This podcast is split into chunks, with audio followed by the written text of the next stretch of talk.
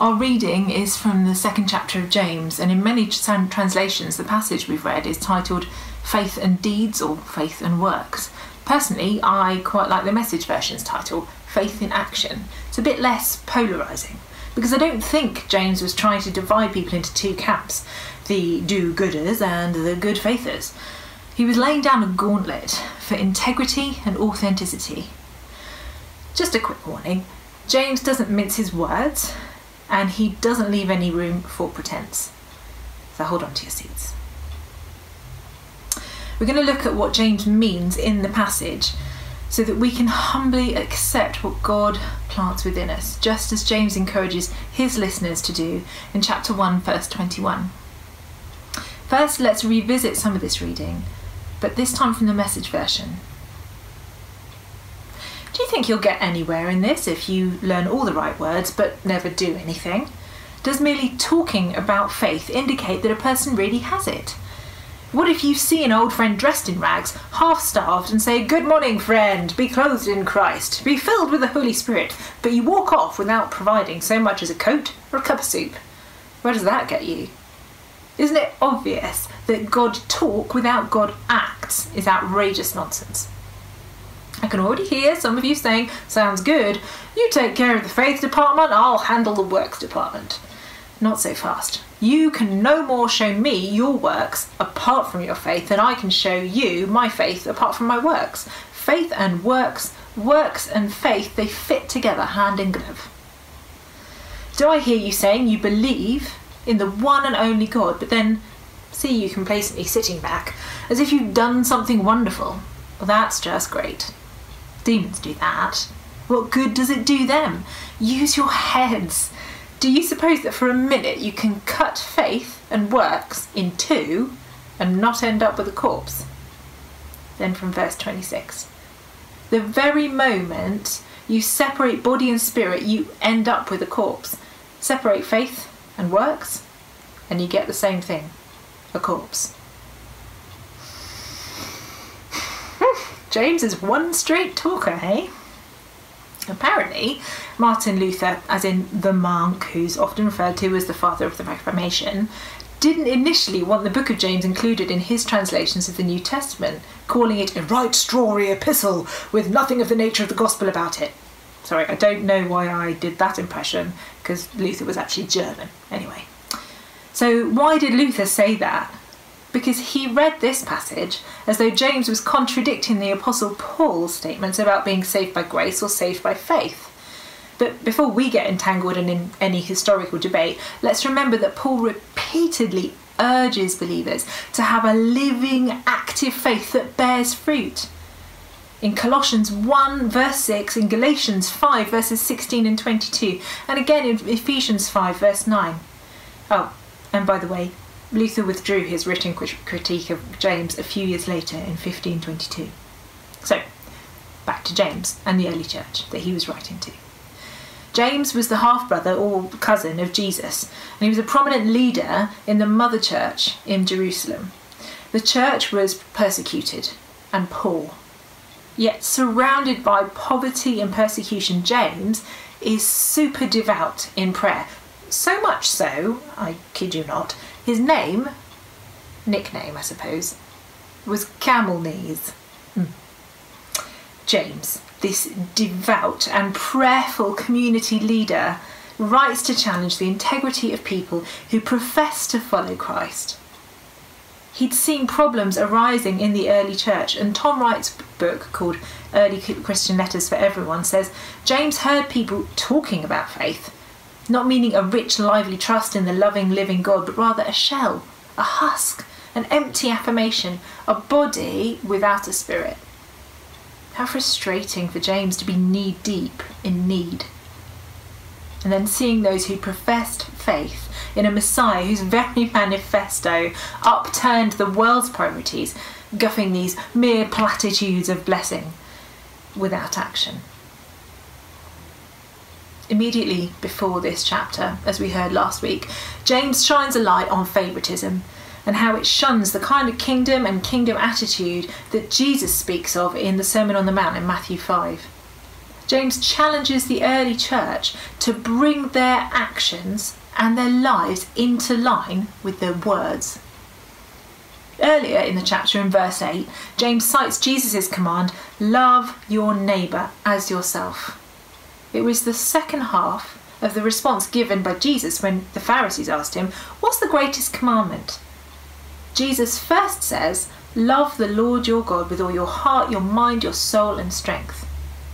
Why is that important? Well, because in verse 19, James writes that merely professing God is one isn't enough.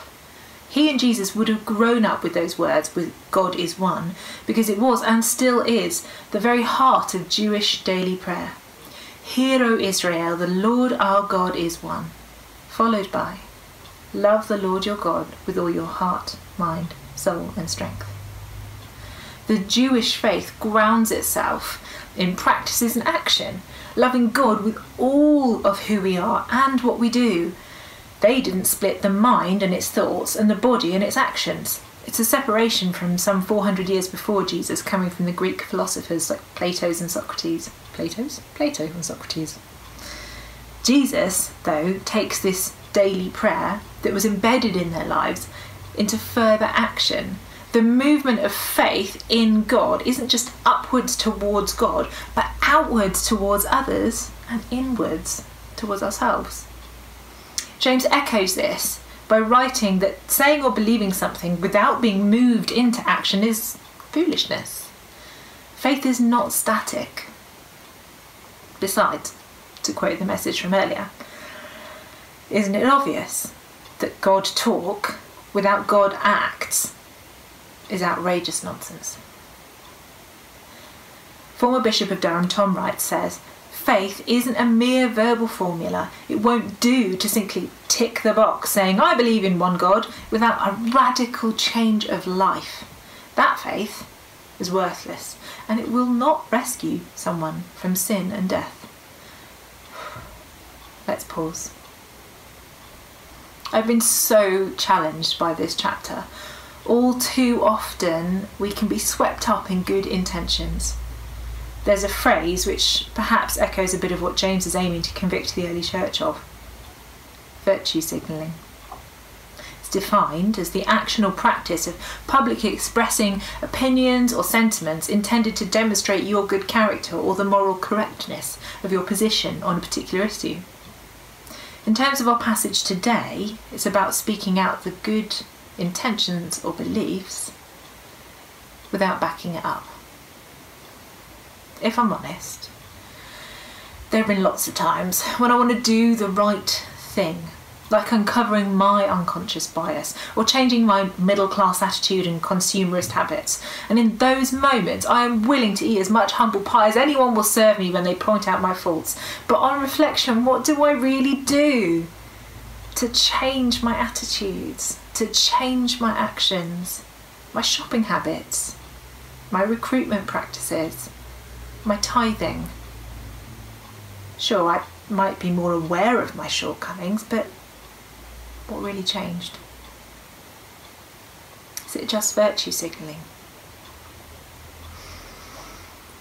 If you're feeling a little uncomfy, like me, can I just request that you hold that feeling for just a bit longer than you normally would?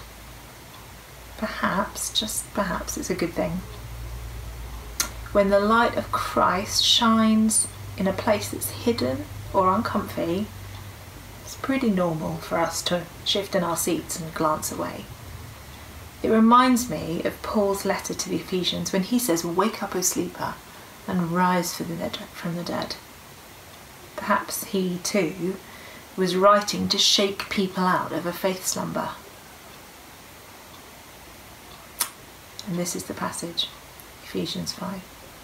You're out in the open now. The bright light of Christ makes your way plain. So no more stumbling around. Get on with it. Figure out what will please Christ and then do it. Don't waste your time. Rip off the cover of frauds and see how attractive they look in the light of Christ. Wake up from your sleep. Climb out of your coffins. Christ will show you the light. So watch your step. Use your head. Make the most of every chance you get. Make sure you understand what the Master Jesus Christ wants. Hearing these words, I confess I am shaken. When I was writing this, I sat and I considered what things I needed to do differently in my life. How do I spend my time, my money, my thought life, my TV time, my speech, my friendships? Is the message of Christ indelibly etched into every and single one of my actions? No. So I desperately cling to the comfort blanket of grace that Jesus bought for me with his blood. Dear God, let me not cheapen that grace and His sacrifice with my complacency and reliance on God's unending generosity.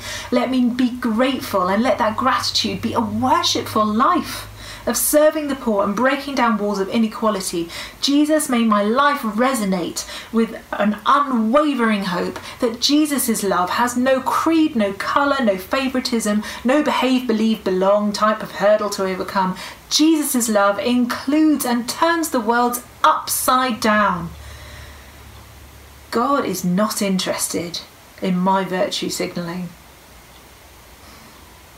He's not interested in my social media or my pretty words. God looks at the heart, just as he said to the prophet Samuel about the boy David.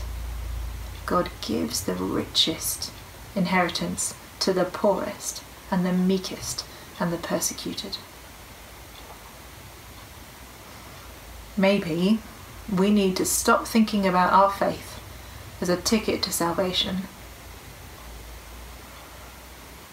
Perhaps we should be challenged to consider the depth of the invitation that Christ's life and sacrifice offer us, reconciling us with the Creator, making a way and showing us the way to live.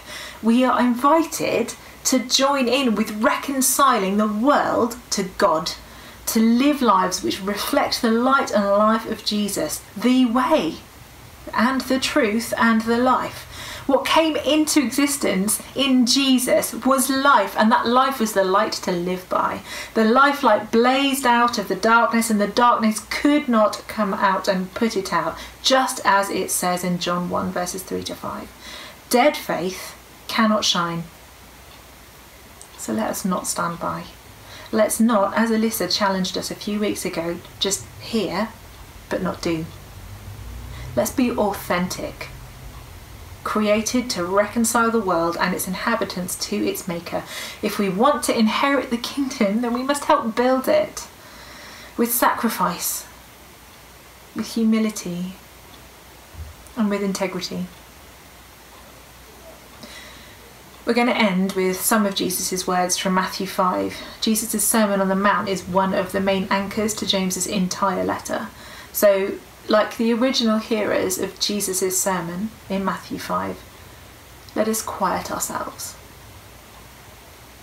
hearing and humbly accepting the message that God plants within us. Arriving at a quiet place, Jesus sat down and taught his climbing companions. This is what he said You're blessed when you're at the end of your rope.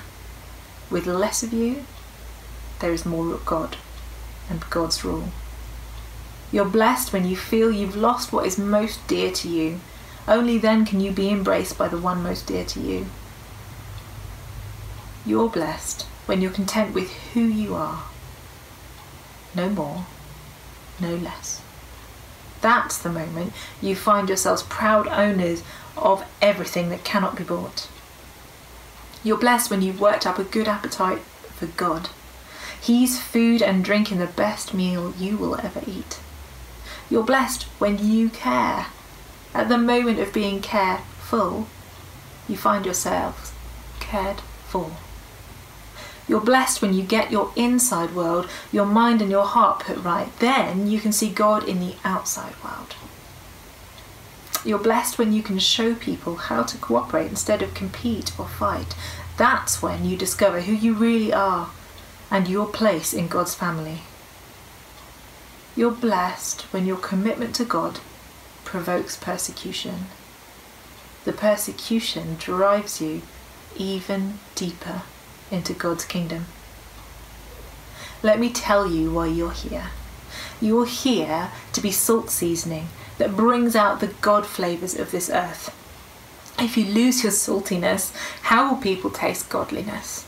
If you've lost your usefulness, you'll end up in the bin. You're here to be light, bringing out the God colours in the world. If I, Jesus, make you light bearers, you don't think I'm going to hide you under a bucket, do you? I'm putting you on a light stand.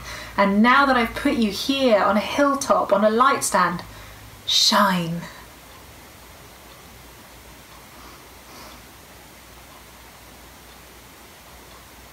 Lord Jesus, we are humbled by your grace to us.